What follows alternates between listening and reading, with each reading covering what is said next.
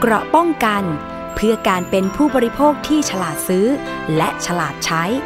ในรายการ ภูมิคุ้มกัน สวัสดีค่ะ คุณผู้ฟังคะขอต้อนรับเข้าสู่รายการภูมิคุ้มกัน รายการเพื่อผู้บริโภคค่ะ วันนี้พบกับดิฉันชนาทิพไพรพงศ์นะคะ ฟังได้ทุกช่องทางของไทย PBS Podcast แล้วก็นอกจากนั้นยังติดตาม สื่อสังคมออนไลน์ค่ะ ไม่ว่าจะเป็น Facebook Twitter Instagram แล้วก็ YouTube ได้ด้วยนะคะ วันนี้เรามาพูดคุยเกี่ยวกับประเด็นเรื่องของที่อยู่อาศัยกันค่ะคุณผู้ฟังจำกรณีของคอนโดมิเนียมแอชตันอโศกซึ่งเป็นอาคารขนาดใหญ่ใจกลางถนนสุขุมวิทค่ะ มีปัญหาเพราะว่ามีผู้ร้องเรียนว่าโครงการดังกล่าวเนี่ยนะคะ สร้างไม่ติดถนนสาธารณะที่มีความกว้าง 12 เมตร เพราะว่าไปเช่าพื้นที่ของการรถไฟฟ้าขนส่งมวลชน มาเป็นทางเข้าออกของตัวเอง ซึ่งตรงนี้มันขัดกับกฎหมายอาคารที่มีอยู่ ว่าอาคารขนาดใหญ่ที่มีพื้นที่การก่อสร้างเป็นหมื่นหมื่นตารางเมตรเนี่ยนะคะ จะต้องมีความกว้างของถนนตลอดสุดถนนเนี่ยจะต้องมีความกว้าง 12 เมตรขึ้นไป การที่มีการกำหนดให้ถนน สาธารณะจะต้องมีความกว้างอย่างเพียงพอเพราะจะต้องรองรับการอยู่อาศัยในอนาคต ทั้งเรื่องของการจราจรนะคะ แล้วก็เรื่องของการปฏิบัติตามเหตุฉุกเฉินต่าง เช่น เวลาเกิดเพลิงไหม้บนถนนนั้นหรือซอยนั้นเนี่ย ถ้ามันมีความกว้างไม่เพียงพอ การลำเลียงรถดับเพลิง หรือรถกู้ภัยต่างๆ เข้าไปช่วยเหลือผู้อยู่ในบริเวณนั้นมันก็ยากลำบาก อาจจะทำให้เกิดความสูญเสียถึงขั้นเสียชีวิตสำหรับคนที่อยู่ในบริเวณนั้นก็เป็นได้ อันนี้คือมาตรการป้องกันว่าทำไมจะต้องมีการกำหนดนะคะว่า ความกว้างของถนนบริเวณที่จะก่อสร้างอาคาร โดยเฉพาะอาคารขนาดใหญ่ คอนโดมิเนียมสูงหลายสิบชั้น และยิ่งไปกว่านั้นค่ะ มันจะกระทบถึงการเข้าออก การจอดรถของคนที่มาพักอาศัยใหม่ ซึ่งทุกวันนี้เราก็เห็นนะคะว่า บริเวณคอนโดต่างๆ เนี่ย มักจะจัดที่จอดรถของคนพักอาศัยในคอนโดไม่เพียงพอ เช่นมีร้อยห้อง แต่จอดรถได้ 60 คัน แสดงว่าจัดที่จอดรถแค่ 60%ของพื้นที่ห้องทั้งหมดใช่ไหมคะ แล้วทีนี้ถ้าสมมุติว่ามีคนมาซื้อห้องเต็ม 100 ห้อง แล้วทุกห้องมีรถ1คัน ก็แสดงว่าคอนโดแห่งนั้นเนี่ยมีรถที่จะต้องจอด 100 คัน แต่จอดในโครงการได้แค่ 60 คัน แล้วอีก 40 คันไปจอดที่ไหน ก็ต้องจอดล้ำออกมานอกโครงการคอนโด ล้ำออกไปบริเวณถนนหน้าคอนโด มันก็ไปกีดขวางการจราจรบนทางสาธารณะถูกต้องไหมคะ เพราะฉะนั้นค่ะ ประชาชนที่เกรงว่าจะได้รับผลกระทบแบบนี้เนี่ยเมื่อเห็นแนวโน้มแล้วว่าจะมีโครงการคอนโดมิเนียมขนาดใหญ่เข้ามาสร้างในชุมชน ในซอยที่ตัวเองพักอาศัยอยู่เดิม แล้วมองเห็นแล้วว่ามันเป็นซอยแคบ ไม่น่าที่จะก่อสร้างอาคารขนาดใหญ่แบบนั้นได้ แล้วก็เกรงว่าจะเกิดปัญหาในอนาคต เหมือนแอชตันอโศกจึงร้องเรียนไปยังสภาองค์กรของผู้บริโภค สภาองค์กรของผู้บริโภคค่ะนำโดยคุณสารีอองสมหวังเลขาธิการสภาองค์กรของผู้บริโภคนะคะ ได้นำสื่อมวลชน พร้อมกับตัวแทนของ 3 ชุมชน ในกรุงเทพมหานคร ที่ร้องเรียนการสร้างคอนโดสูงในพื้นที่แคบ ลงพื้นที่สำรวจเพื่อรังวัดถนน ว่ามีขนาดความกว้าง 6 เมตร ตามกฎหมายหรือไม่ โดยรังวัดพื้นผิวถนนสาธารณะที่สามารถใช้สัญจรได้จริง ตามวิถีชีวิตของคนในชุมชน ก็ได้แก่ ชุมชนโครงการเอสประดิพัฒน์ซอยประดิพัฒน์23 โครงการเอสรัชดา ซอยรัชดา 44 และโครงการเดอะมูฟซอยพหลโยธิน 37 ซึ่งตามข้อบัญญัติของกรุงเทพมหานคร ปีพุทธศักราช 2544 นะคะ ได้ระบุขนาดความกว้างของถนนสาธารณะ ในการก่อสร้างอาคารเอาไว้ดังนี้ค่ะ อาคารขนาดใหญ่ ขนาดไม่เกิน 9,999 ตารางเมตร ความกว้างของถนนจะต้องมีตั้งแต่6ถึง10 เมตร เดี๋ยวเราจะพาไปดูนะคะว่า ผลของการรังวัดความกว้างของถนน ตลอดทั้งเส้นของ 3 ชุมชนที่มีการร้องเรียนไปยังสภาองค์กรของผู้บริโภคนั้นเนี่ยมีความกว้างตามกฎหมายกำหนดหรือไม่ อย่างเช่นที่บริเวณ ซอยประดิพัฒน์23 ค่ะ ซึ่งโครงการคอนโดมิเนียมที่ขออนุญาตก่อสร้างเนี่ยมีโครงการขนาดกว่า 200 ยูนิตทำให้ทางสภาองค์กรของผู้บริโภค ได้เชิญทางสำนักการโยธา กรุงเทพมหานคร และสำนักงานเขตในพื้นที่ ที่นำโดยคุณสุรัตน์ติระกุล ผู้อำนวยการสำนักงานควบคุมอาคารสำนักการโยธากรุงเทพลงพื้นที่ไปพร้อมกับเจ้าหน้าที่ และนำอุปกรณ์ เครื่องมือตรวจวัดความกว้างของถนนเนี่ยนะคะ ไปตรวจวัดด้วย ซอยประดิพัฒน์23 มีการตรวจ 5 จุดนะคะ เน้นตั้งแต่ปากซอย ไปจนถึงบริเวณพื้นที่โครงการก่อสร้างคอนโดค่ะ พบว่าทุกจุดที่ตรวจวัดความกว้างของถนนไม่ถึง 6 เมตร โดยมีระยะความกว้างตั้งแต่ 5 เมตร 20 เซนติเมตร ไปจนถึง 5 เมตร 97 เซนติเมตร โดยเป็นการวัดทั้งจากกำแพงชนกำแพง กำแพงชนเสาไฟฟ้า และกำแพงชนจุดติดตั้งประปาหัวแดง ซึ่งทางคุณสารีอองสมหวัง เลขาธิการสภาองค์กรของผู้บริโภคก็ระบุว่า หลังจากรังวัดความกว้างของถนนแล้วเนี่ยทำให้เห็นว่าซอยประดิพัฒน์23 จากปากซอยถนนใหญ่ไปจนถึงหน้าโครงการ มีความกว้างไม่ถึง 6 เมตร ในจุดที่ขอให้เจ้าหน้าที่กรุงเทพมหานครช่วยวัด ซึ่งเมื่อผลเป็นแบบนี้แนวทางของสภาองค์กรของผู้บริโภค ก็จะขอให้ทางกรุงเทพมหานคร ทบทวนการออกใบอนุญาตก่อสร้าง ให้คอนโดมิเนียมที่กำลังจะก่อสร้างในซอยประดิพัฒน์23 ดังกล่าว เนื่องจากเป็นที่ชัดเจนแล้วว่ามีความสุ่มเสี่ยง ที่จะก่อสร้างคอนโดขนาดนี้ไม่ได้ รวมถึงขอให้ผู้ประกอบการลดขนาดการก่อสร้าง ให้จำนวนห้องน้อยกว่า 200 ห้อง หรือน้อยกว่า 2,000 ตารางเมตร เพื่อจะได้ทำให้ถูกต้อง แต่หากกรุงเทพมหานครยังมีแนวทางในการออกใบอนุญาตการก่อสร้างให้โครงการแห่งนี้อยู่ และเดินหน้าก่อสร้างอยู่ ทางสภาองค์กรของผู้บริโภคอาจตัดสินใจที่จะฟ้องเป็นคดีค่ะ ซึ่งคุณสารีอธิบายเพิ่มเติมนะคะ บอกว่า เคยมีคำพิพากษาของศาลปกครองในบางคดี ที่พิจารณาโดยไม่ได้ดูจากการวัดแค่กำแพงชนกำแพงเท่านั้น แต่ดูจากผลกระทบของพื้นที่จริงที่เกิดขึ้น ซึ่งรวมถึงเสาไฟฟ้ารางน้ำด้วย เพราะถือเป็นโครงสร้างสาธารณะเช่นเดียวกันนะคะซึ่งก่อนที่จะมีการไปรางวัดความกว้างของถนนเมื่อวันที่ 30 สิงหาคม 2566 ที่ผ่านมา ทางบริษัทผู้ดำเนินโครงการซอยประดิพัฒน์23 ได้ลงไปติดตั้งป้ายเพิ่มเติมเกี่ยวกับข้อมูลของโครงการคอนโดแห่งนี้ เมื่อ 28 สิงหาคม 2566 โดยข้อความในป้าย ระบุว่าเป็นอาคารชุดพักอาศัยสูง 8 ชั้นจำนวนห้อง 219 ห้อง อยู่ระหว่างขอรับใบอนุญาตประเภท 39 ทวิ จากกรุงเทพมหานคร มีกำหนดระยะเวลาแล้วเสร็จ 1 มีนาคม 2568 เจ้าของอาคารก็คือบริษัทแสนสิริโฮดดิ้งจำกัด ซึ่งระหว่างที่เจ้าหน้าที่ของบริษัทนำป้ายไปติดตั้ง ได้ชี้แจงกับทีมข่าวของไทย PBS ที่ไปทำข่าวด้วยในขณะนั้นว่าดำเนินการทุกอย่างถูกต้องตามกฎหมายนะคะ แต่ว่าทางด้านของผู้ร้องเรียนซึ่งพักอาศัยอยู่ในซอยประดิพัฒน์23 แต่เดิม คุณทวิวัฒน์บอกว่า ขอให้บริษัทที่กำลังจะก่อสร้างคอนโดเนี่ย ทบทวนโครงการ เพราะกังวลต่อผลกระทบที่อาจจะเกิดขึ้น ทั้งจากความกว้างของถนนจำนวนห้องที่มีมากกว่า 200 ยูนิต ซึ่งอาจกระทบต่อผู้อยู่อาศัยเดิม และจำนวนประชากรที่มากขึ้นจากจำนวนยูนิต รวมถึงความเสี่ยงผลกระทบในระหว่างงานก่อสร้าง ที่จะเกิดทั้งฝุ่น ฝุ่น PM 2.5 ฝุ่นขนาดเล็ก มลภาวะทางเสียงที่อาจจะเกิดเสียงดังในขณะที่ก่อสร้าง และจำนวนรถยนต์ที่จอดในคอนโดดังกล่าวกว่า 200 ห้อง แต่มีจำนวนที่จอดในคอนโดไม่ครบตามจำนวนห้อง ซึ่งอาจจะทำให้ผู้ที่อาศัยอยู่ในคอนโดนำรถมาจอดภายนอกคอนโด ซึ่งตามกฎหมาย ถ้าจะก่อสร้างอาคารขนาดตั้งแต่ 10,000 ตารางเมตรขึ้นไปเนี่ยจะต้องมีความกว้างของถนน 6 เมตรขึ้นไป อีกจุดหนึ่งที่ไปตรวจวัดความกว้างของถนนนะคะ ก็คือบริเวณซอยพหลโยธิน 37 ทางเจ้าหน้าที่ของสภาองค์กรของผู้บริโภค เจ้าหน้าที่สำนักการโยธากรุงเทพมหานคร และเจ้าหน้าที่เขตสำนักควบคุมอาคาร ก็ลงพื้นที่ตรวจสอบการก่อสร้างค่ะคุณผู้ฟัง ซึ่งปัญหาของซอยพหลโยธิน 37 เนี่ยเห็นบอกว่าเป็นซอยที่มีการเข้าออกทางเดียว ก็คือซอยตันนะนะคะ และมีลักษณะเป็นซอยแคบ ไม่มีฟุตบาท มีคอนโดอยู่ตรงข้ามโครงการอยู่แล้วหนึ่งหลัง โดยชุมชนเป็นลักษณะชุมชนเก่าแก่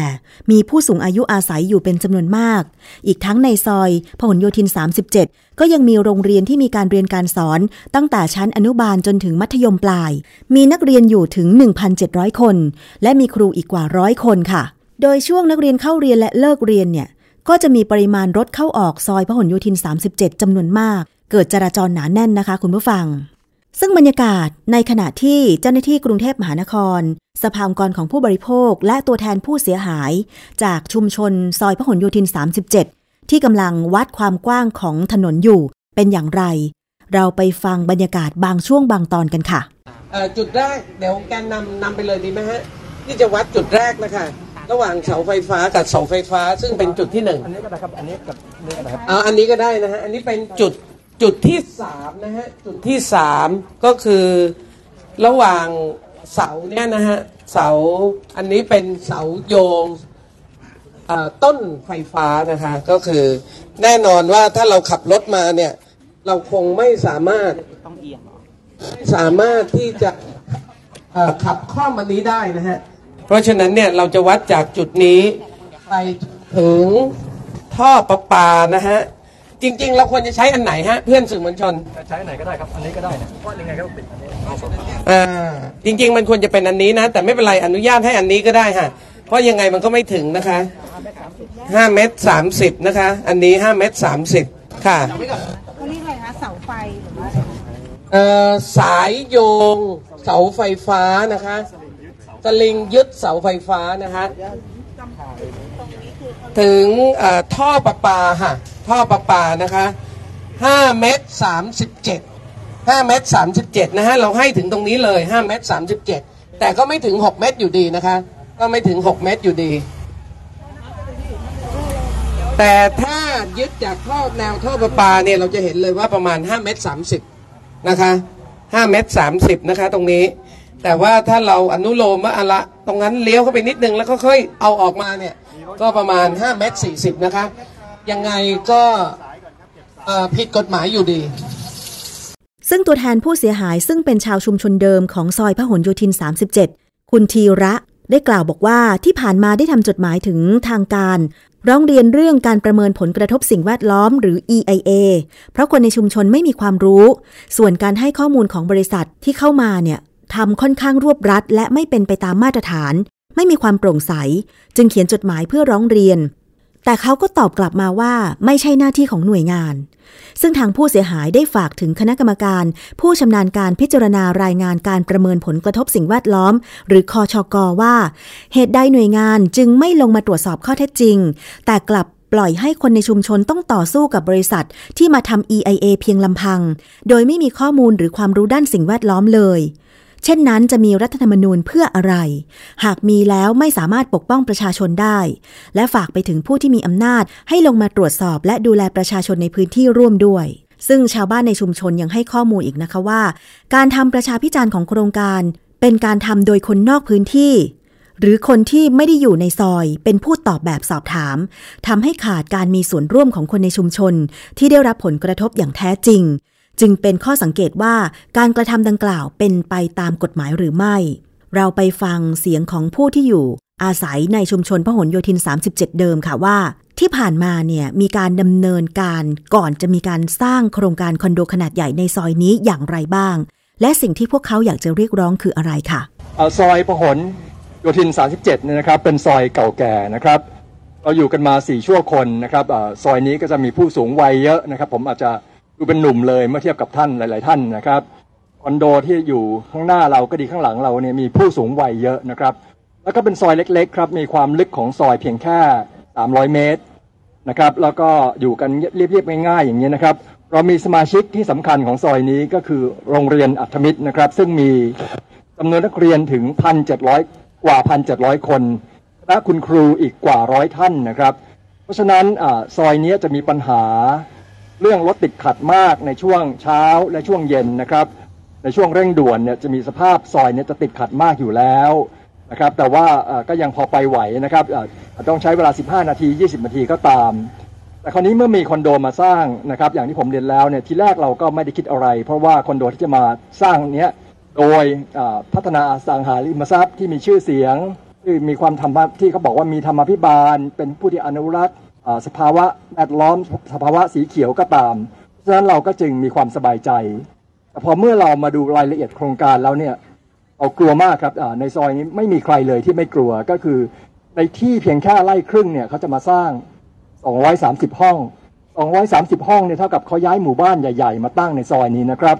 และจะมีที่จอดรถเพียงแค่ประมาณ 80-90 คัน เพราะฉะนั้นปัญหาใหญ่ก็คือเอ๊ะถ้าคนที่อยู่คอนโดเนี่ย บางส่วนก็อาจจะใช้รถไฟฟ้าเรามีรถไฟฟ้าอยู่หน้าซอยเนี่ยเดินสักกิโลหนึ่งหรือไม่ถึงเนี่ยนะครับแต่คนที่จะใช้รถไฟฟ้าเขาก็มีรถกันทุกห้องนะครับ แล้วที่เหลือจะเป็นยังไง เราก็ไปดูคอนโดในลักษณะที่คล้าย ๆ อย่างเราเนี่ยก็จอดรถสเปะสปะกันเต็มไปหมดครับ ผมคุยกับท่านผู้อำนวยการโรงเรียนอัธมิตรก็บอกว่า ถ้ามาจอดกันสเปะสเปะสปะเนี่ยแน่นอนว่าจากรถติดขัดพอสมควรก็จะกลายเป็นอัมพาตพอเมื่อเป็นอัมพาตแล้วเนี่ย ความเป็นชุมชนของเราจะอยู่ได้ยังไง 230 ห้องคนอยู่เกือบ700 คนเนี่ย การใช้น้ำใช้ไฟ น้ำท่วมจะเป็นยังไงนะครับ แล้วก็น้ำท่วมเนี่ยเราก็กลัวมาก เพราะว่าเด็กโรงเรียนเนี่ยนะครับรวมทั้งประชาชนในซอยนี้ให้เดินทางเท้าเนี่ยครับทางเท้าก็ไม่มีอยู่แล้ว แล้วถ้าน้ำท่วมมาเนี่ยความปลอดภัยของนักเรียนก็จะไม่มีนะครับเราจึงพยายามที่จะร้องเรียนไปทางการในเรื่องต่างๆ เหล่านี้เป็นต้นนะครับ แล้วก็เราก็รู้ว่ากระบวนการ ประเมินแวดล้อมเนี่ยเป็นกระบวนการที่สำคัญภายใต้รัฐธรรมนูญของเรานะครับเอกสารรายงานต่างๆ ของ EIA ที่เราได้รับเนี่ยต่ำไปกว่ามาตรฐานที่ควรจะเป็นเยอะ แล้วเราก็ยังไม่แน่ใจในความจริงใจในความใสในการทำเราก็พยายามร้องเรียนไปต่างๆเยอะแยะเลยหมดนะครับ เขียนจดหมายไปทางการ ผมว่าเขียนจดหมายไปก็สักครึ่งโหลได้แล้วล่ะ ทุกฉบับเราจะได้รับคำตอบว่าฉันจะยังไม่มาดูเรื่องราวของคุณ เพราะว่ากระบวนการ EIA เขายังไม่ส่งเอกสารมาให้ฉันเลยฉันจะดูต่อเมื่อเขาส่งเอกสารมาให้แล้ว ซึ่งผมก็ได้เรียนกับนักข่าวไปแล้วนะครับว่าเมื่อเขาได้รับรายงาน EIA จากบริษัทที่ปรึกษาสภาวะแวดล้อมเนี่ยก็แสดงว่ากระบวนการทำ EIA เขาเสร็จ เพราะฉะนั้นก็เท่ากับว่าคุณก็ต่อสู้กันไป อะไรไม่ดีก็ให้ประชาชนตาสีตาสาที่ไม่มีความรู้ต่อสู้กันไปเองนะครับ โดยไม่มาดูว่าการศึกษานั้น ถูกต้องไหมมีจรรยาในการทำให้มีความโปร่งใส เมื่อ EAA ถึงคณะท่านคอชกเนี่ยเขาก็จะพิจารณาตัดสินนะครับ ซึ่งเราก็รู้ว่าเท่าที่เท่าที่ได้คุยกับหลาย ๆ ชุมชนนะครับเราก็มีเครือข่ายหลาย ๆ ชุมชนอย่างที่คุณท่านท่านเลขาได้พูดในทีนี้นะครับ ก็คือเมื่อไหลก็ตามมาถึงคอชกเนี่ยโอกาสที่ชุมชนจะรอดเนี่ยแทบจะไม่มีเลยนะครับแทบจะไม่มีเลยก็คือเขาก็อนุมัตินะครับ บางทีก็อาจจะพูดว่าอำนาจในการไม่อนุมัติเนี่ยเขาไม่มีด้วยซ้ำไป เพราะฉะนั้นความหวังของชุมชนเนี่ยณปัจจุบันเนี่ยก็จึงเหลือที่ศาลปกครองนะครับ ที่เราอาจจะไปพึ่งท่านได้เท่านั้นเองทำไมก่อนที่เขาจะทำโครงการนี้ไม่มาสำรวจดูก่อนอืมว่าที่ทางมันเป็นยังไงมันเราจะซื้อของมาขายเราก็ต้องดูว่าขายได้ไหมสิ ถ้าเราขายไม่ได้เราก็อย่าซื้อ ไม่ใช่ว่าซื้อเสร็จแล้วค่อยมา บังคับให้คนที่อยู่อะ ต้องมาทนทุกข์ทรมานกับเขา มันไม่ถูกต้อง นี่บริษัทก็แสนจะใหญ่โต แล้วคุณคิดดูนะ ข้างหลังนะ ถ้าตรงนี้ เกิดมีอะไรรถติดปั๊บข้างในถ้าไฟไหม้นะ ยายไม่รู้จะหนีไปไหน ไม่มีทางเลยค่ะเพราะว่าทุกที่ปิดหมดค่ะอันตรายมาก เพราะฉะนั้นถึงขอร้องว่า อย่าเลย อย่าสร้างเห็นใหญ่ ความปลอดภัยของมนุษย์ด้วยกันเรานะอยู่ด้วยกันก็ต้องมีความสุขด้วยกันค่ะถ้าถ้ามันอยู่แล้วหวาทุกวัน คุณคิดดูสิเราจะอยู่ได้ไหมค่ะคุณก็อยู่ไม่ได้ใช่ไหมใช่เอค่ะอป้าก็อยู่ไม่ได้ค่ะนั่นคือเสียงสะท้อนของชาวชุมชนพหลโยธิน 37 นะคะ ที่บอกว่าในซอยเนี้ยเป็นซอยตัน แล้วมีผู้สูงอายุที่อยู่ในซอยเนี่ยเยอะด้วยนะคะ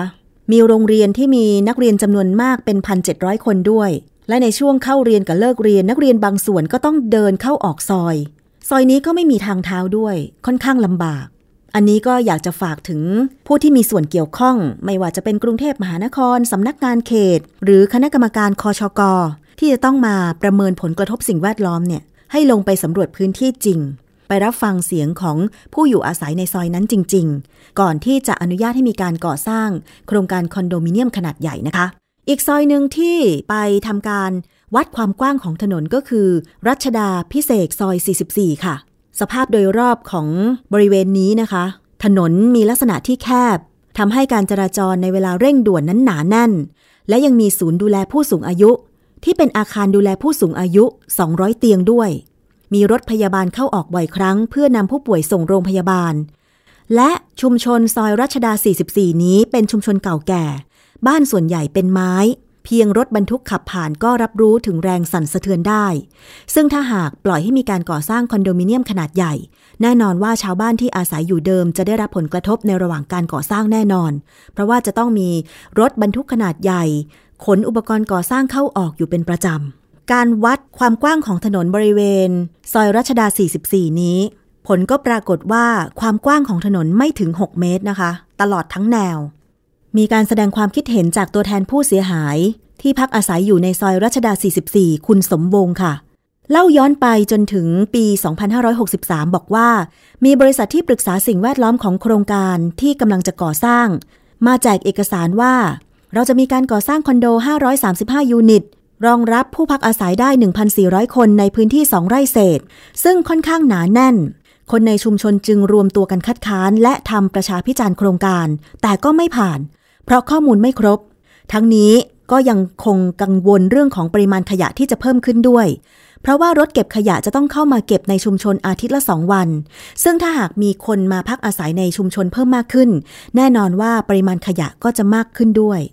ซึ่งคุณสมวงบอกว่าตอนทำประชาพิจารณ์ครั้งแรก มีปัญหาเรื่องข้อมูลไม่ครบ ซึ่งหากชุมชนไม่ร้องขอทางโครงการก็ไม่ได้ให้ข้อมูลอะไร รวมถึงการประชุมที่รวบรัดและอ้างว่า เลือกทางออกที่ดีที่สุดให้คนในชุมชนแล้ว แต่ว่าพอมาดูรายละเอียดก็จะพบว่ามีข้อมูลที่ไม่ถูกต้อง ซึ่งถ้าหากคนในชุมชนไม่รวมตัวกัน ไม่ศึกษาข้อมูลเอง อาจจะกลายเป็นต้องยอมจำนนต่อการสร้างโครงการคอนโดมิเนียมแห่งนี้ สรุปแล้วนะคะ การลงพื้นที่วัดความกว้างของถนนตลอดแนวของทั้ง 3 โครงการ 3 บริเวณ ในกรุงเทพมหานครไม่ว่าจะเป็น ซอยประดิพัฒน์23 ซอยพหลโยธิน 37 หรือซอยรัชดาพิเศษ44 ลักษณะปัญหาก็คือ 3 ชุมชนนี้ ปัญหาซอยแคบ มีความกว้างของถนนสาธารณะไม่ถึง 6 เมตร เป็นข้อเท็จจริงที่ไม่เข้าตามเกณฑ์ของกฎหมายที่จะสามารถอนุมัติโครงการคอนโดมิเนียมขนาดใหญ่ที่มีพื้นที่รวมมากกว่า 2,000 ตารางเมตรได้ เมื่อผลเป็นแบบนี้นะคะ ทางด้านของคุณสุรัตน์ติระกุล ผู้อำนวยการสำนักงานควบคุมอาคารสำนักการโยธากรุงเทพมหานคร ก็ระบุว่าที่ทางกรุงเทพมหานครยินดีลงมาตรวจสอบ ความกว้างของถนนร่วมกับสภาองค์กรของผู้บริโภค แล้วก็ได้นำอุปกรณ์เครื่องมือวัด พร้อมเจ้าหน้าที่ ลงมา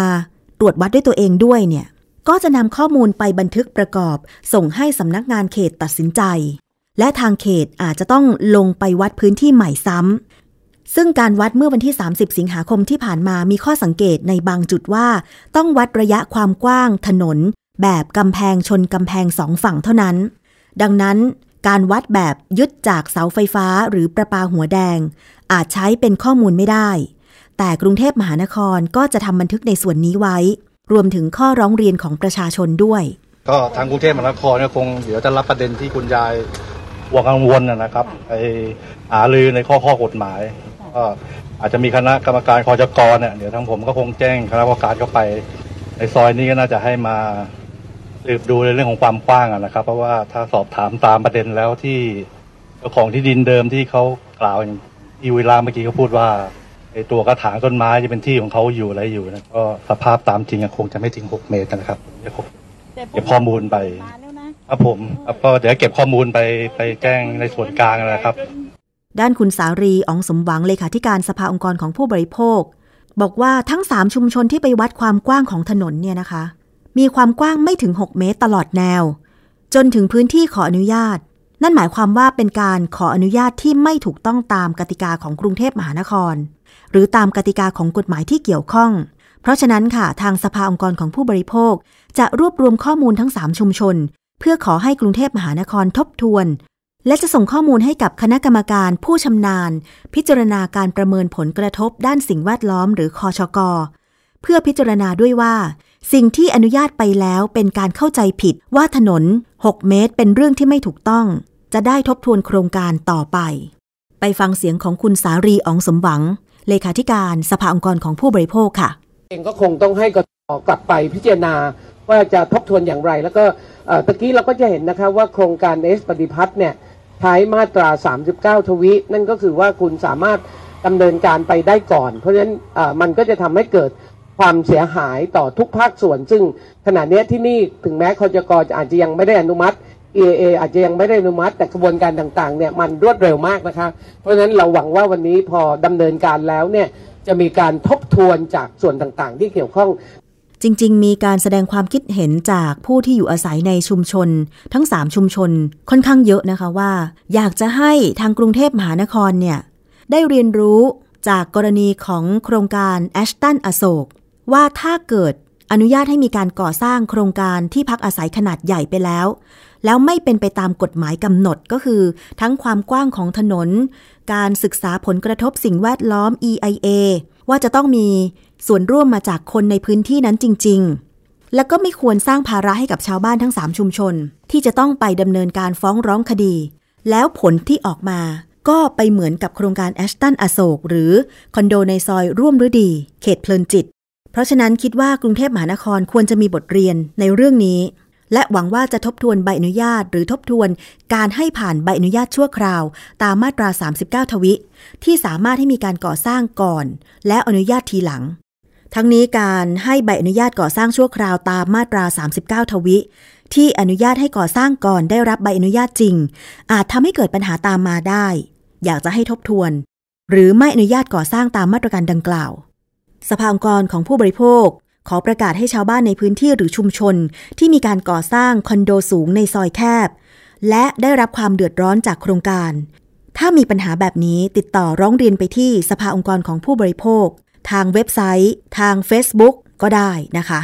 Facebook ชื่อตรงๆเลยคือ สภาองค์กรของผู้บริโภคค่ะ ซึ่งถ้ามีความคืบหน้า เกี่ยวกับทั้ง 3 จุด 3 โครงการ ที่จะมีการก่อสร้างอาคารขนาดใหญ่ บนถนนที่คนในชุมชนก็มองว่าเป็นถนนที่แคบ ไม่น่าจะมีโครงการคอนโดมิเนียมขนาดเป็นร้อยร้อยๆห้อง ที่อาจจะทำให้มีผู้พักอาศัยเพิ่มมากขึ้น กระทบกับ ระบบสาธารณูปโภคขั้นพื้นฐาน อันนี้ก็ถ้ามีความคืบหน้าจะนำมารายงานให้คุณผู้ฟังได้ทราบกันต่อไปนะคะ ไปกันที่เรื่องของการเตือนภัย การหลอกลวง ทางออนไลน์กันบ้างค่ะคุณผู้ฟัง ทุกวันนี้เนี่ยต้องติดตามข้อมูลข่าวสารการเตือนภัย ทางออนไลน์อยู่เป็นประจำเพราะว่าอะไร เพราะว่ากลุ่มมิจฉาชีพ ไม่ว่าจะเป็นแก๊งคอลเซ็นเตอร์หรือแก๊งหลอกลวงต่างๆ มักจะหาวิธีการใหม่ ๆ มาเพื่อ หลอกเอาเงินจากกระเป๋าเรา โดยเฉพาะจากบัญชีธนาคารออนไลน์คุณผู้ฟัง ล่าสุดนี้กับโครงการเงินดิจิทัล 10,000 บาท ขนาดรัฐบาลใหม่ เพิ่งจะรับตำแหน่ง เพิ่งจะรับหน้าที่นะ ยังไม่ได้เริ่มโครงการแต่อย่างใด แต่พวกกลุ่มมิจฉาชีพแก๊งคอลเซ็นเตอร์ต่างๆ เนี่ยแหมทำงานไวจริง ๆ ส่งข้อความสั้นหรือ SMS เข้าไปในมือถือของประชาชนละ ว่าคุณได้รับเงินดิจิตอล10,000 บาท ให้กดลิงก์เพื่อลงทะเบียน ใครได้รับ SMS แบบนี้บ้าง อย่าไปหลงเชื่อ ลบทันที หรือบล็อกข้อความนั้นบล็อกเบอร์โทรที่ส่งข้อความไปทันทีเลยนะคะ ล่าสุดนี้ค่ะ ทางเพจหมอแลบแพนด้าเนี่ย ได้โพสต์เตือนอีกครั้งหนึ่ง กับข้อความหลอกว่าได้รับเงินดิจิตอล10,000 บาท คือหมอแลบแพนด้าบอกว่า นี่ขนาดเขาเตือนกันเปล่าๆ ตอนนี้ก็เริ่มมีคนเผลอกดแล้วก็ถูกหลอกไปแล้วด้วย คือคนร้ายหรือกลุ่มมิจฉาชีพ แก๊งคอลเซ็นเตอร์ต่างๆ เนี่ย มันจะใช้วิธีการหลอกลวง 2 ช่องทางก็คือ 1. ก็จะหลอกลวงให้ติดตั้ง หรือดาวน์โหลดแอปพลิเคชัน ไม่ว่าจะจาก Google Play Store หรือ App Store อันนี้ขอเตือนว่าอย่าไปดาวน์โหลดแอปอะไรก็ตามที่ ถูกบอกต่อถูกส่งเข้ามาจากมิจฉาชีพนะคะ ว่าจะแจกเงินดิจิตอลเนี่ยเขายังไม่แจกนะคะ ทางกรมประชาสัมพันธ์สำนักนายกรัฐมนตรีก็ชี้แจงบอกว่า ข้อมูลแอปพลิเคชันเงินดิจิตอล10,000 บาท ทุกแอปเป็นของปลอมที่หลอกดูดเงินเราทั้งนั้นค่ะ ของจริงได้ข่าวว่าจะแจกช่วงกลางปี 2567 โน่นเลย และตอนนี้ทางรัฐบาลก็เริ่มทยอย สั่งปิดแอปพวกนี้ไปบ้างแล้ว แต่ว่าเราก็อย่าชะล่าใจค่ะ เพราะว่ามิจฉาชีพเมื่อถูก สั่งปิดแอปเดิมมันก็ไปเปิดแอปใหม่ ผุดขึ้นเป็นรายวัน รายชั่วโมงก็มี ห้ามโหลดเด็ดขาดเลยนะคะ อีกวิธีการหนึ่งที่มิจฉาชีพมันใช้หลอกก็คือ จะส่งข้อความ SMS เข้ามือถือ หลอกให้กดลิงก์พอเราเผลอกดลิงก์เข้าไปเนี่ย มันจะไปเพิ่มเพื่อนในไลน์ทีนี้คนร้ายมันก็จะโน้มน้าวให้เรา ลงทะเบียนไว้ก่อน แล้วก็บอกว่าเงินดิจิตอล10,000 บาทยังไม่ได้ตอนนี้นะ ต้องรอรัฐบาลประกาศอีกครั้ง แต่ยังไงก็ต้องลงทะเบียน หลังจากนั้นมันก็จะส่งลิงก์ลงทะเบียนมาให้ ส่วนใหญ่จะให้เรากดผ่าน Google Chrome มันก็จะบอกวิธีจนกว่า จะกดได้แหละนะคะ ซึ่งคำแนะนำของมิจฉาชีพอาจจะต้องโทรคุยผ่านไลน์ข้ออ้างของพวกมิจฉาชีพก็คือกลัวเราจะทำไม่เป็น ห่วงเรายิ่งกว่าคนในครอบครัวซะอีกนะคะขั้นตอนต่อไป มันก็จะให้เรานั้นใส่ชื่อแล้วก็เบอร์โทรศัพท์ กดรหัส 6 ตัว 2 ชุด โดยมันจะแนะนำว่าต้องเลขไม่เบิ้ล และควรจะเป็นรหัสที่เราใช้เป็นประจำ หลายคนเนี่ยที่หลงเชื่อมันเนี่ยนะคะ ก็มักจะตั้งรหัสที่ไปตรงกับรหัสที่ตัวเองใช้ประจำก็คือแอปพลิเคชันธนาคารต่างๆ พอดีพอดี สุดท้ายคนร้ายหรือมิจฉาชีพเนี่ยก็จะบอกให้เรากดยอมรับสองปุ่ม คราวนี้ก็คือเสร็จมันเลยนะคะ มันก็จะเริ่มเข้าควบคุมเครื่องโทรศัพท์ของเราจากระยะไกลหรือว่ารีโมทเข้ามา แล้วถอนเงินจากแอปธนาคารทั้งหมดไปเลย ข้อสังเกตง่ายๆ ค่ะว่า คนร้ายหรือมิจฉาชีพมันจะทันกระแสทันสถานการณ์มาก ๆ เพื่อที่จะหาช่องทางหลอกลวง อย่างช่วงก่อนเห็นไหมคะ ก็จะโทรมาหรือ SMS มาบอกว่า คุณได้วางแผนภาษีหรือยัง คุณเสียภาษีที่ดินหรือยัง ถ้ายัง เราคือเจ้าหน้าที่กรมที่ดิน อยากจะให้คำแนะนำในการวางแผนภาษีที่ดิน หรือคุณได้ภาษีที่ดินคืน อาศัยความ อยากได้เงินของมนุษย์ เป็นช่องทางการหลอกลวง หรือแม้แต่คืนค่าน้ำค่าไฟ หลอกให้โหลดแอป แล้วทำตามขั้นตอนที่มันบอก สุดท้ายมันควบคุมมือถือของเรา แล้วก็โอนเงินจากแอปพลิเคชันธนาคารออนไลน์ของเราไปหมดบัญชีเลย แม้แต่ช่วงหน้าทุเรียนที่ผ่านมา ก็ยังแอบอ้างว่าเป็นเพจทุเรียนของดาราดัง หลอกขายทุเรียนไปทั่ว คนที่ถูกแอบอ้างก็คือคุณชาคริตแย้มนาม ซึ่งคนเนี้ย จริง ๆ ภรรยาเขาก็มีสวนทุเรียนที่จันทบุรี แต่เขาไม่ได้ขายราคาถูกนะคะ เขาขายราคาตลาดแหละ เพียงแต่ว่ามิจฉาชีพเนี่ยมันไปปลอมเพจของคุณชาคริตเพจอะไรนะ เขยเมืองจันใช่ไหมคะ แล้วก็หลอกขายว่าทุเรียนราคาถูก แอบอ้างว่าเป็นเพจของคุณชาคริตซะอย่างนั้น ขายทุเรียนราคาถูกกิโลละ 100 บาท ซึ่งไม่มีนะคะซึ่งส่วนใหญ่มิจฉาชีพก็จะสร้างแอปพลิเคชัน ให้โหลดจาก Google Play Store หรือ App Store นี่แหละ เป็นช่องทางที่ง่าย ถ้าระบบทั้งสองระบบตรวจไม่เจอความผิดปกติหรือผิดเงื่อนไขอะไร ก็ยังปล่อยให้ดาวน์โหลดได้ จนกว่าจะมีการรายงานของผู้ใช้งาน หรือมีหน่วยงานของรัฐแจ้งให้ปิดกั้นนั่นแหละค่ะ ถึงจะปิดกั้นได้ ซึ่งข้อสังเกตอีกอย่างหนึ่งก็คือว่า การโหลดแอปพลิเคชันที่มิจฉาชีพส่งมาทางไลน์จะหลอกให้เรากด 3 ปุ่มด้านล่างขวาหน้าจอ เพื่อเลือกโหลดผ่านโครม แล้วก็เครื่องก็จะเตือนว่าเป็นลายอันตราย ซึ่งนามสกุลไฟล์ที่โหลดจะเป็นประเภทจุด APK ถ้านามสกุลไฟล์เป็นจุด APK เมื่อไหร่ เป็นไฟล์อันตรายนะคะ อย่าไปเผลอกดเด็ดขาด วิธีการป้องกันค่ะ ถ้ามีข้อความ ลิงก์โฆษณาแปลกปลอมอะไรเข้ามาเนี่ย ไม่ต้องเปิดอ่าน ไม่ต้องกดลิงก์อย่าไปสแกน QR code เพิ่มเพื่อนใด ๆ หรือเพิ่มเพื่อนในไลน์ทาง ID Line จากคนที่ไม่น่าเชื่อถือ แล้วก็ถ้ามี SMS แปลก ๆ ให้เราโทรไปตรวจสอบที่สายด่วนหรือเบอร์ของหน่วยงานนั้นๆ เช่น คุณได้รับเงินคืน ค่าไฟฟ้า ให้โทรไปเลยค่ะที่ การไฟฟ้า ไม่ว่าจะเป็นการไฟฟ้านครหลวง การไฟฟ้าส่วนภูมิภาค 2. ถ้าอยากติดตั้งแอปพลิเคชันอะไรก็ตาม ควรจะไปดาวน์โหลดและติดตั้งจากแอปของระบบปฏิบัติการนั้นๆ โดยเฉพาะติดตามข้อมูลข่าวสารอื่น ๆ ประกอบด้วย แล้วก็อย่าหลงเชื่อคำแนะนำของคนร้ายให้กดเบราว์เซอร์อื่นเด็ดขาด และ 3 ก็คือว่าคุณจะต้องเช็คก่อนเชื่อ ถ้าสงสัยอย่าเดานะคะ ให้ติดต่อไปหน่วยงานราชการต้นสังกัดที่มีการแอบอ้าง ก่อนหน้านี้ก็จะมีกรมที่ดินใช่ไหมการไฟฟ้า การประปา เอาเป็นว่าถ้าจะติดต่อหน่วยงานให้โทรไปโดยตรง หรือถ้าเป็นธนาคารนะคะ ให้คุณสละเวลา ไปติดต่อเคาน์เตอร์ธนาคารจริง ๆ ไปถามเจ้าหน้าที่ที่ประจำสาขาจริง ๆ ว่าข้อความที่ธนาคารส่งไปเนี่ยจริงไหม เงื่อนไขโปรโมชั่นการเงินต่างๆ การลงทุนต่างๆ เนี่ยจริงไหม เพราะว่าก่อนหน้านี้ก็มีหลอกลงทุน เช่น ไปอ้างสำนักงานกรอตตลาดหลักทรัพย์ หรือบริษัท อุตสาหกรรมใหญ่ ๆ นะคะและอีกวิธีการหนึ่งที่มิจฉาชีพใช้หลอก ตอนนี้อาจจะใช้วิธีการส่งเอกสารไปถึงบ้านทางไปรษณีย์เลยนะ เป็นการ์ดค่ะ ให้ขูดลุ้นรางวัล แล้วก็ตามด้วยให้สแกน QR code ลงทะเบียน แต่สุดท้ายก็คือดูดเงินเกลี้ยงบัญชีเราเลยนะคะ ซึ่งเนื้อหาในการ์ดหรือจดหมายที่มิจฉาชีพส่งไปถึงบ้านเนี่ย จะเป็นประมาณว่า เรียนลูกค้าที่เคารพ สวัสดีก่อนอื่นเราขอแสดงความขอบคุณอย่างจริงใจที่สุด ขอขอบคุณสำหรับความไว้วางใจและความไว้ใจที่มอบให้เรา ตลอดระยะเวลาที่สนับสนุนเรา คือข้อความต่างๆ เนี่ย ไม่ปกตินะ ถ้าเป็นภาษาไทยของเราเวลาจะเขียนจดหมายไม่ใช่แบบนี้ แต่สังเกตว่ามันเป็นข้อความที่ถูกแปลด้วยเครื่องแปลภาษาอัตโนมัติ เช่น Google Translate อะไรอย่างเงี้ยนะคะ แล้วไม่ไม่ได้เป็นข้อความภาษาไทยที่สละสลวย อันนี้เป็นข้อสังเกตอย่างหนึ่งว่าน่าจะเป็นมิจฉาชีพคนต่างด้าวนะ ที่ส่งเข้ามาแบบนี้ มันก็จะส่ง การ์ดแบบเนี้ยมาให้เราขูดรางวัล ว่าเราขอบคุณคุณ เราจะสมนาคุณนะคะให้คุณขูดรางวัล เสร็จแล้วก็มี QR code ให้เราสแกน เพื่อลงทะเบียนรับของรางวัล แต่ว่ามันจะดูดเงินจากบัญชีธนาคารออนไลน์ของเราไปหมดเลย เพราะฉะนั้นอย่าหลงเชื่อนะคะ ถ้ามีเอกสารการ์ดในลักษณะนี้ให้ขูดเงินรางวัลเนี่ยนะคะ ให้ขูดเลขเพื่อชิงรางวัลเนี่ย เป็นมิจฉาชีพทั้งสิ้นนะคะ คุณผู้ฟัง ช่วยบอกต่อ พี่ป้าน้าอา ปู่ย่าตายายที่บ้านด้วย ว่าไม่มีของรางวัลอะไรที่ได้มาง่าย ๆ แล้วอีกวิธีการหนึ่งนะคะที่ตำรวจไซเบอร์ออกมาเตือน เดี๋ยวนี้มิจฉาชีพแอบอ้างว่าเป็นเจ้าหน้าที่กบขก็มีกบขก็คือกองทุนบำเหน็จบำนาญข้าราชการ กลโกงของคนร้ายก็คือ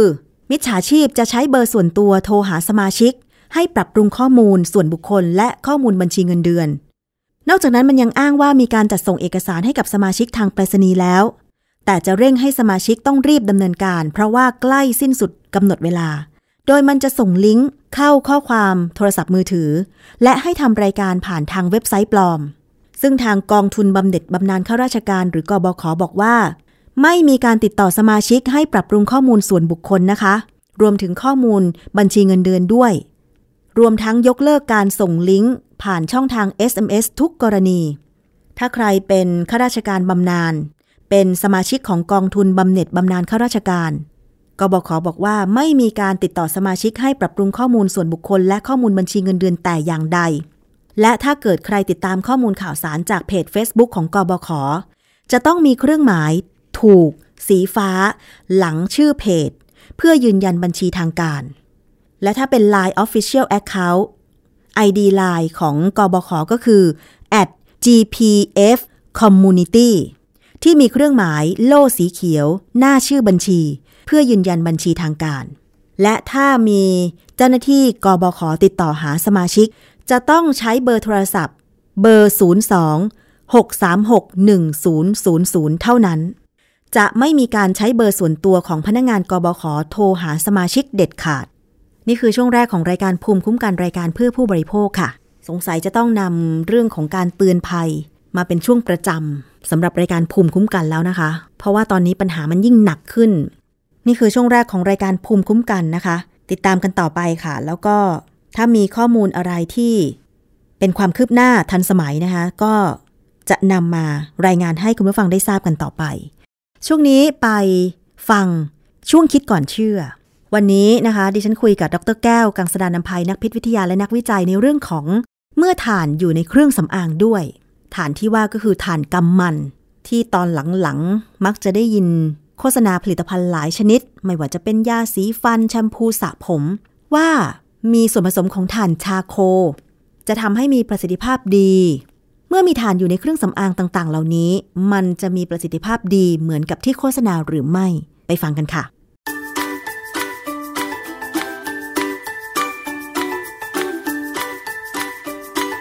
ช่วง คิดก่อนเชื่อ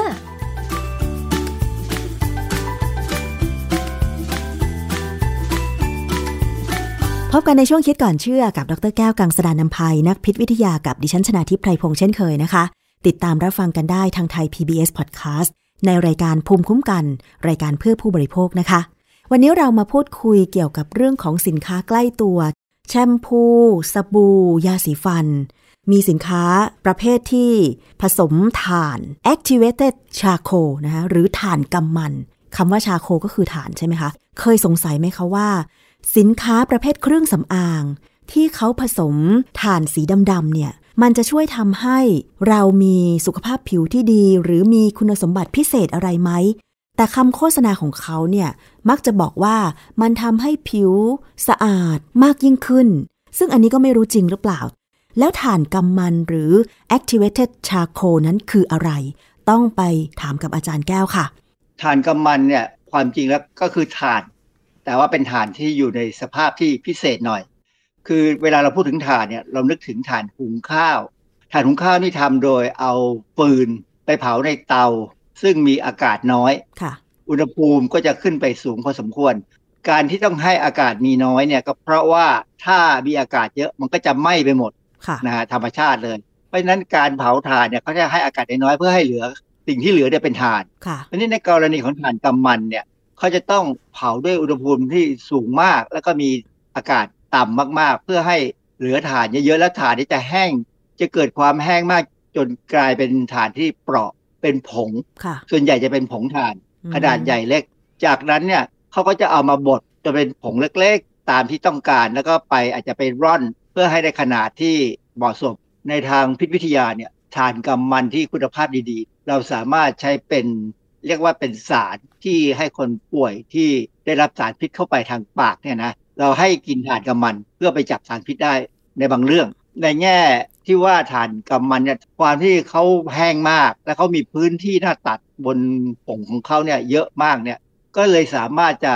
ก่อให้เกิดมีแรงพิเศษทางฟิสิกส์หรือเคมีเนี่ย ที่มันจะช่วยดูดซับพวกกลิ่น หรือพวกแก๊สต่างๆได้ดี ดังนั้นอืมเขาจึงมักใช้ถ่านกำมันเป็นค่ะไส้กรองอากาศ ไส้กรองสำหรับหน้ากากสารพิษ ที่เราเรียกว่าไอ้หน้ากากไอ้มดแดงเนี่ยเคยเห็นหน้ากากอนามัยที่เป็นสีดำๆเหมือนกันอาจารย์ แล้วเขาก็โฆษณาว่านี่แหละคือหน้ากากอนามัยที่มีผงถ่านกำมัน ผมผมมีอยู่ตรงหน้าผมเนี่ยหน้ากากสีดำเนี่ยค่ะโกหกฮะเหรอคะเขาก็ใส่สีดำไปให้สวยๆท่านเอง ความจริงมันเป็นสีเฉยๆ โอกาสที่จะเอาผง activated charcoal มาทำเป็นหน้ากากสำหรับเป็นหน้ากากอนามัยเนี่ย ค่อนข้างจะลำบากนะ เพราะว่ามันจะทำให้หายใจลำบากขึ้นอืมนะฮะค่ะแต่ว่าถ้าเป็นหน้ากากจับสารพิษเนี่ยที่เขาใช้ในสถานที่โรงงานต่างๆ เนี่ย มันจะมีตลับที่เปลี่ยนได้ และเป็นผงถาดกำมัน ซึ่งสามารถจับสารพิษที่เป็นพวกสารระเหยต่างๆ หลายอย่างเนี่ยได้ค่ะแต่ว่าต้องเปลี่ยนตามเวลาที่เหมาะสม สรุปแล้วถ่านชาโคนี่คุณสมบัติมันคล้ายๆกับถ่านทั่วไปใช่ไหมคะอาจารย์เพราะว่าอย่างเมื่อก่อนเนี่ยเคยเรียนเหมือนกันนะ อาจารย์สมัยประถมแล้วมั้งคะ ให้ทำที่กรองน้ำอะค่ะ กรองน้ำแบบธรรมชาติเอาทราย เอากรวด แล้วก็เอาถ่าน ไปกรองน้ำอันนี้ หลักการเดียวกันไหมคะอาจารย์หรือแม้แต่เมื่อก่อนเคยได้ยินเหมือนกันว่า ถ้าตู้เย็นเหม็น เอาถ่านเป็นก้อนเนี่ย ไปใส่ในตู้เย็นมันก็จะช่วยดูดซับความเหม็นนั้นได้อย่างนี้ใช่ไหมคะอาจารย์ หลักการเดียวกันเลยถูกต้องเลยเพียงแต่ว่าฐานกำมันเนี่ยเขาละเอียดเป็นผงมากอืมเพราะฉะนั้นพื้นที่ที่จะจับกลิ่นเนี่ยหรือจะกรองเอากลิ่นที่ไม่ดีออกไปจากน้ำเนี่ยค่ะก็จะมากกว่า แต่ที่ตามมาก็คือแพงกว่าเยอะ ซึ่งปัจจุบันเนี้ยมีการใช้เฉพาะผงถ่านกำมัน ในกิจการหรือว่าใช้เรื่องไหนบ้างคะอาจารย์ คือกรองน้ำดื่มเนี่ยแน่ๆเวลาเราไปซื้อเครื่องกรองน้ำเนี่ย มันจะมีคอลัมน์ที่ใส่ไส้กรองต่างๆ แต่จะต้องมีอย่างหนึ่งที่เป็นฐานกำมันค่ะ ที่เขาใช้เนี่ยเป็นเกรดที่ไม่สูง เพราะฉะนั้นก็จะไม่แพงนักค่ะก็จะสามารถจะกรองกลิ่นได้สีได้นะฮะเขาบอกว่ามีเอาไปทำเป็นกาแฟชนิดที่ไม่มีคาเฟอีนด้วย ผมก็ ฟังแล้วผมก็เออ เป็นไปได้นะ เอาผงถ่านแทนผงกาแฟหรือยังไงอาจารย์ ไม่เคยได้ยินเหมือนอันกันี้นผมไม่แน่ใจผมเห็นเขามีข้อมูลออกมาอยู่ในอินเทอร์เน็ตเนี่ยผมก็ว่าเออมันก็ดูแปลกดีมันอาจจะช่วยทำให้ดำขึ้นนะเพราะว่าคือการลดคาเฟอีนในกาแฟเนี่ย เดี๋ยวเนี้ยเราสามารถเติมกลิ่นรสที่สังเคราะห์ให้เหมือนกาแฟได้นะ เพราะฉะนั้นอาจจะไม่ต้องกาแฟที่เรากินเนี่ยบางทีบอกว่าไม่มีคาเฟอีนเนี่ยอาจจะไม่มีกาแฟเลยก็ได้ แต่เขาใช้สารสังเคราะห์ต่างๆ ที่ผลิตขึ้นมา ในลักษณะที่เป็นเกรดอาหารน่ะ อาจารย์แล้วผงถ่านกำมันนี่มันกินได้เหรอคะ กินได้ก็ที่ผมบอกเลยไงว่าเรากินเข้าไปเพื่อจับสารพิษได้ในบางกรณี ไม่ดูดซึมนะฮะค่ะอกินเข้าไปแล้วก็กินยังไงแล้วก็ออกไปทางการทางอุจจาระออกไปได้เลยอ๋อนะฮะมันไม่มีปัญหาอะไรเพียงแต่ว่ามันอาจจะจับสารอาหารบางอย่างออกไปด้วย เวลาท้องเสียเนี่ยบางทีเขาก็ให้กินมียาบางอย่างที่เป็นฐานกำมันเลยแหละอัดเม็ด เพราะฉะนั้นการเอามาใช้งานเนี่ยเยอะ เยอะมากนะจะมีการใช้ต้องต้องไปดูในข้อมูลจริงๆว่าเขาเอาทำอะไรบ้างและได้อยู่ในกระบวนการอะไร ซึ่งฟังจากที่อาจารย์อธิบายคุณสมบัติของถ่านกำมันหรือ activated charcoal มาแล้วเนี่ย รวมถึงการนำไปใช้ มันก็มีหลากหลายนะคะอาจารย์ ดูเหมือนว่าเขาจะนำไปใช้ในการจับสารพิษทำความสะอาดซะมากกว่า แต่อาจารย์คะทำไมปัจจุบันนี้เนี่ยผู้ผลิตเครื่องสำอาง แชมพูสบู่ ยาสีฟันอะไรอย่างเงี้ย เขาถึงนำถ่านกำมันมาผสม แล้วมันจะใช้ได้ผลดียังไงคะอาจารย์เครื่องสำอางเนี่ยโดยหลักการแล้วก็คือการทำให้คนที่ใช้เนี่ยดูดีดูดีกว่าไม่ได้ใช้ใช่ไหมอย่างในอเมริกาเนี่ยเขาก็จะมีการใช้ตั้งแต่ปี 2014 เป็นต้นมาเนี่ยมีผลิตภัณฑ์ดูแลผิวเยอะแยะเลยที่ใส่ถ่านกำมันเข้าไป เพราะอะไรก็เพราะว่าถ่านกำมันเนี่ยเขามีประวัติเดิมเนี่ยในการใช้ในการรักษาพยาบาลพอสมควรนะฮะค่ะผมไปเจอบทความ เกี่ยวกับการใช้ถ่านกำมันเนี่ยในทางด้านการแพทย์เนี่ย เช่นมีบทความตีพิมพ์ตั้งแต่ปี 1857เอ่อมีบทความอยู่ในหนังสือเล่มหนึ่ง เป็นบทความชื่อถ่านจากพืชสรรพคุณทางยาและผลทางเศรษฐกิจ เพื่อใช้เกี่ยวข้องกับอาการเรื้อรังของกระเพาะอาหารและลำไส้ ซึ่งเขาได้กล่าวถึงการใช้ถ่านกำมันในหมู่ศัลยแพทย์ ของกองทัพและกองทัพเรือ ในยุคประมาณ 1,800 กว่าๆเนี่ยเขาบอกว่าการใช้ถ่านกำมันเนี่ยในโรงพยาบาลเนี่ยเป็นการขจัดแผลผุพองและแผลเน่าเปื่อย อันนี้เป็นข้อมูลจากหนังสือ ซึ่งเรายังยืนยันไม่ได้ว่าจริงหรือไม่จริง เพราะว่ามันไม่ใช่งานวิจัยแท้ๆนะฮะค่ะแต่ว่ามีอีกบทความหนึ่งในวารสาร Journal of Wound Ostomy and Continence Nursing ปี 2016 เนี่ยเขามีบทความเรื่องงานวิจัยเกี่ยวกับ ตัวเลือกการรักษาเฉพาะที่เพื่อควบคุมกลิ่นสำหรับบาดแผลเรื้อรัง เป็นการใช้ฐานกำมันเนี่ยกับชุดทำแผลคือการทำแผลเนี่ยเขาเขามีชุดทำแผลที่สำเร็จรูปอะนะคือพอล้างแผลเสร็จปั๊บก็แปะเข้าไปเลยค่ะในชุดเนี่ยจะมีฐานกำมันด้วย มันจะจับกลิ่นนั่นแหละ ตามธรรมชาติของถ่านนะที่จับกลิ่นต่างๆเก่งเนี่ยนะค่ะทำเพื่อให้แผลเนี่ยมันไม่ส่งกลิ่นนะนะ อันอันนี้เป็นลักษณะของชุดทำ แผลแบบใหม่ ซึ่งบ้านเราเนี่ยก็มีผมเคยเห็นเหมือนกันนะ แต่ว่ามันค่อนข้างจะแพงเขาก็ไม่ค่อยได้ใช้ แล้วก็มีบทความอีกอันหนึ่งเป็นบทความเรื่องบรรเทาอาการคันทั่วไปที่ไม่ทราบสาเหตุ ในผู้ป่วยล้างไตด้วยถ่านกำมัน ในวารสาร Annal of Internal Medicine ปี 1980เขาให้คนไข้ที่ไปล้างไตเนี่ยกินถ่านกำมัน เพื่อลดอาการคันของยูเรมิก อาการคันยูเรมิกเนี่ยมันเป็นลักษณะของคนที่ป่วยเป็นโรคไต ซึ่งเขากำจัดยูเรียออกทางปัสสาวะเนี่ยได้น้อยอืมก็เลยทำให้เกิดอาการคันได้ แต่ว่าผมก็ไม่แน่ใจเหมือนกันว่าเขาให้กินเข้าไปแล้วมันจะไปทำอะไรได้ เพราะว่า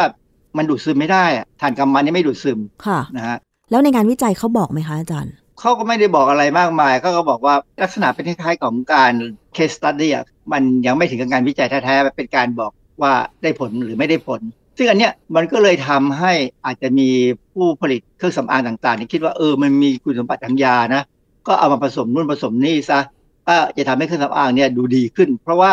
มีการโฆษณามากเลยว่าผลิตภัณฑ์ที่ประกอบด้วยผงถ่านกำมันเนี่ยสามารถบำบัดสิวได้โอ้ถ้าอะไรก็ตามที่บำบัดสิวได้เนี่ยนะขายดีใช่ไหมผู้หญิงเนี่ยกลัวสิวมาก หรือว่าเด็กวัยรุ่นไม่ว่าหญิงชายเนี่ยพอเริ่มวัยรุ่นเนี่ยมันต้องมีสิวเลยธรรมดาเขาก็กลัวกันมากค่ะเพราะฉะนั้นสินค้าเนี่ย ได้ใช้ได้ไม่ได้เนี่ยนะซื้อมาลองก่อนก่อน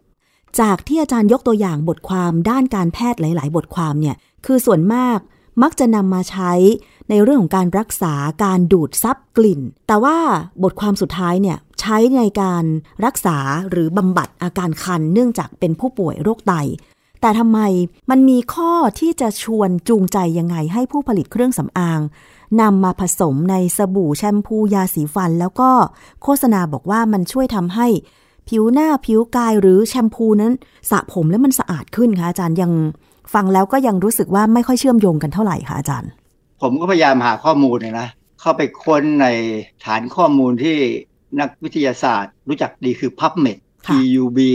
M E D นะฮะ ถ้าเราพิมพ์คำว่า PubMed เนี่ยเข้าไปที่ Google เนี่ยก็จะพาไปยังเว็บไซต์หนึ่ง ซึ่ง ค้นข้อมูลทางวิทยาศาสตร์ได้เกือบหมดแหละเพราะว่าเขาเก็บข้อมูลต่างๆ ที่เป็นบทคัดย่อไว้เยอะมาก แทบจะไม่เจออะไรเลยเหรอคะเกี่ยวกับฐานกำมันกับเครื่องสำอางนะ แต่ว่าก็มันก็เป็นสิ่งที่เราก็รู้กันว่าเครื่องสำอางเนี่ยบางอย่างสบู่บางอย่างเนี่ยมีการเติมสารฆ่าเชื้อลงไป สบู่อนามัยอะไรอย่างแพทย์ผิวเงี้หยนังจะบอกเลยว่า การเติมสารฆ่าเชื้อลงไปในสบู่เนี่ยแพทย์ผิวหนังจะบอกว่าเป็นเรื่องที่ไม่ถูกต้องนะค่ะใช่เพราะว่าถ้าเราไปฆ่าเชื้อจนหมดเนี่ยเชื้อที่มีประโยชน์ ถูกทำลายไปแล้วเนี่ยสิ่งที่ตามมาคือเราอาจจะติดเชื้ออย่างอื่นที่เป็นเชื้อที่อันตราย สบู่ฆ่าเชื้อที่ใช้ได้เหมาะสมคือสบู่ฆ่าเชื้อสำหรับใช้กับสุนัขสุนัขมันสกปรกอะมันไปเล่นนู่นเล่นนี่มาไปเกลือกกองขยะมาเนี่ยต้องใช้สบู่ฆ่าเชื้อค่ะ แต่ว่าถ้าสำหรับคนเราเนี่ยก็คือไม่ควรจะใช้สบู่ฆ่าเชื้อใช่ไหมคะ แค่ใช้สบู่ธรรมดา ก็เพียงพอในการทำความสะอาดร่างกายแล้วนะคะอาจารย์สำหรับคนเนี่ยนะต้องเลือกสบู่ให้ให้ตรงกับผิวเราด้วยค่ะว่าผิวเราแห้งหรือผิวเรามัน ในแนวคิดการใช้ถ่านกำมันหรือ activated charcoal มาผสมในเครื่องสำอาง อย่างเช่น แชมพูสระผมอย่างเงี้ยอาจารย์มันจะทำให้ผมสะอาดขึ้นหรือลดกลิ่นอะไรยังไง นั่นน่ะสิ ผมเราเหม็นขนาดนั้นใช่เหรอถึงต้องใช้ถ่านไปจับกลิ่น ปกติเนี่ยนะผมถ้าเมื่อเราบอกว่าสกปรกเพราะมีเหงื่อเยอะและไปเจอฝุ่นละออง เช่น ถ้าใครไปเดินกลางถนนในกรุงเทพเนี่ยนะสักชั่วโมงสองชั่วโมงเนี่ยรับรองได้ผมเหม็นแน่นะใช่ค่ะก็อาจจะต้องใช้แชมพู สระให้สะอาดสักอาจจะสองเที่ยวด้วยซ้ำมั้งนะฮะแต่ว่าก็อาจจะเจออาการหนังศีรษะแบบ มันก็อาจจะคันได้แชมพูเนี่ยมันก็เอากลิ่นออกไปได้อยู่แล้ว เพราะค่ะเพราะว่ากลิ่นเนี่ยมักจะเป็นพวกไขมันเพราะฉะนั้นค่ะแชมพูเนี่ยก็จะจับไขมันออกไปได้อยู่แล้ว ไม่อืไม่น่าจะมีปัญหาอะไรนั่นน่ะสิการใส่ถ่านเข้าไปก็เปลืองอะแล้วก็ยาสีฟันอีกอะคะอาจารย์ ปกติยาสีฟันส่วนมากก็คือมีฟลูออไรด์หรือถ้าเป็นยาสีฟันสมุนไพรเขาก็ใส่พวกมิ้นท์ใส่พวกข่อยอะไรอย่างนี้อยู่แล้ว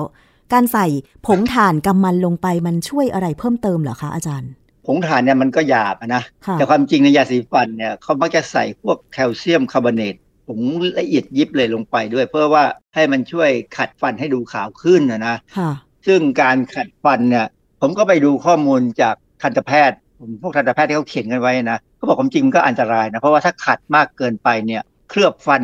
ที่จะป้องกันอะไรต่ออะไรเนี่ยก็จะหลุดหลุดไปด้วยอืมเพราะฉะนั้นเนี่ยถ้าจะใช้ยาสีฟันที่ต่างไปจากยาสีฟันธรรมดาเนี่ยนะควรจะคุยกับหมอฟันซะก่อนว่ามันเหมาะไหมกับคนไข้แต่ละคนค่ะ ผลิตภัณฑ์เครื่องสำอาง ผสมถ่านกำมันหรือ activated charcoal ลงไปเนี่ย สรุปแล้วตอนนี้ก็ยังไม่มีใครทำวิจัยเลยเหรอคะอาจารย์ ทำเหมือนกันแหละ แต่ว่ามันมันดูไม่เป็นวิชาการเท่าที่ควรนะเพราะว่าเวลาทำอะไรพวกเนี้ยมันต้องมีสปอนเซอร์ และสปอนเซอร์ก็มักจะเป็นบริษัททำเครื่องสำอางนั่นแหละค่ะข้อสรุปที่มาจากอเมริกาเขาบอกว่าแม้จะมีผลิตภัณฑ์จำนวนมากที่กล่าวถึงผลประโยชน์ของถ่านสำหรับผิว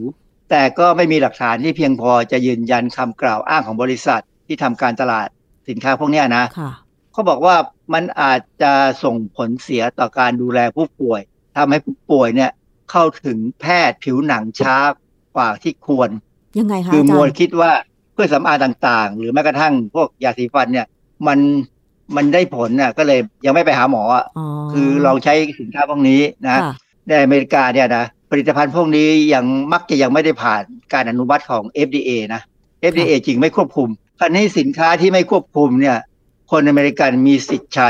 ค่ะเพราะเป็นสิทธิ์ของ พื้นฐานของประชาชนจะใช้อะไรก็ได้ แต่ว่าใช้แล้วเกิดปัญหา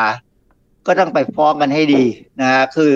ในอเมริกาก็อาจจะคล้ายบ้านเราอะนะคือมีปัญหาก่อนแล้วก็ฟ้องกันตาม ที่มีปัญหาที่ตอนนี้อเมริกากำลังกังวลกัน คือการซื้อผลิตภัณฑ์จากแหล่งออนไลน์ที่มาจากต่างประเทศค่ะ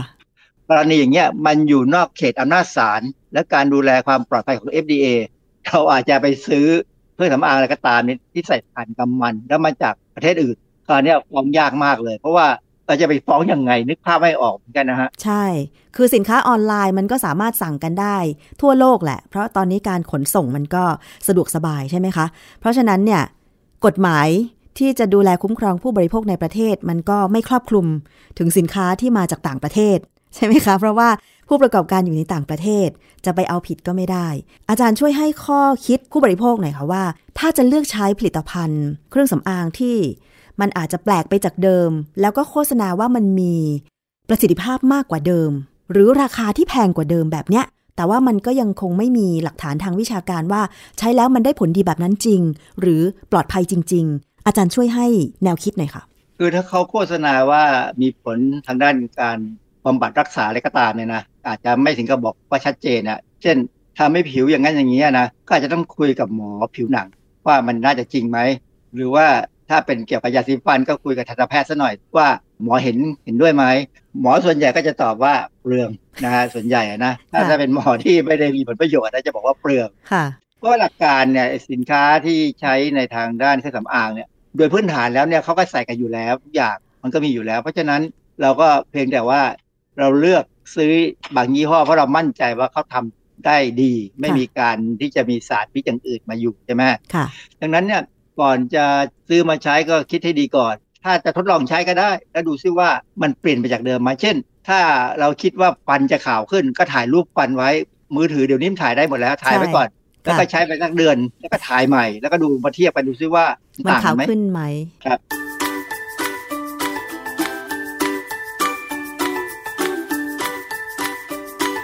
ช่วงคิดก่อนเชื่อ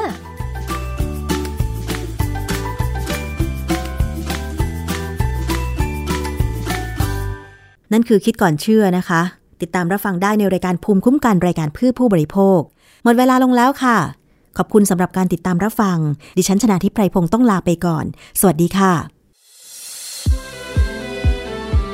ติดตามฟังรายการได้ที่เว็บไซต์ thaipbspodcast.com และ YouTube Thai PBS Podcast ฟังทางแอปพลิเคชัน Thai PBS Podcast Spotify Google Podcast Podbean SoundCloud และ Apple Podcast กดติดตามเป็นเพื่อนกันทั้ง Facebook Twitter Instagram และ YouTube ไทย PBS Podcast แค่ฟัง ความคิดก็ดังขึ้น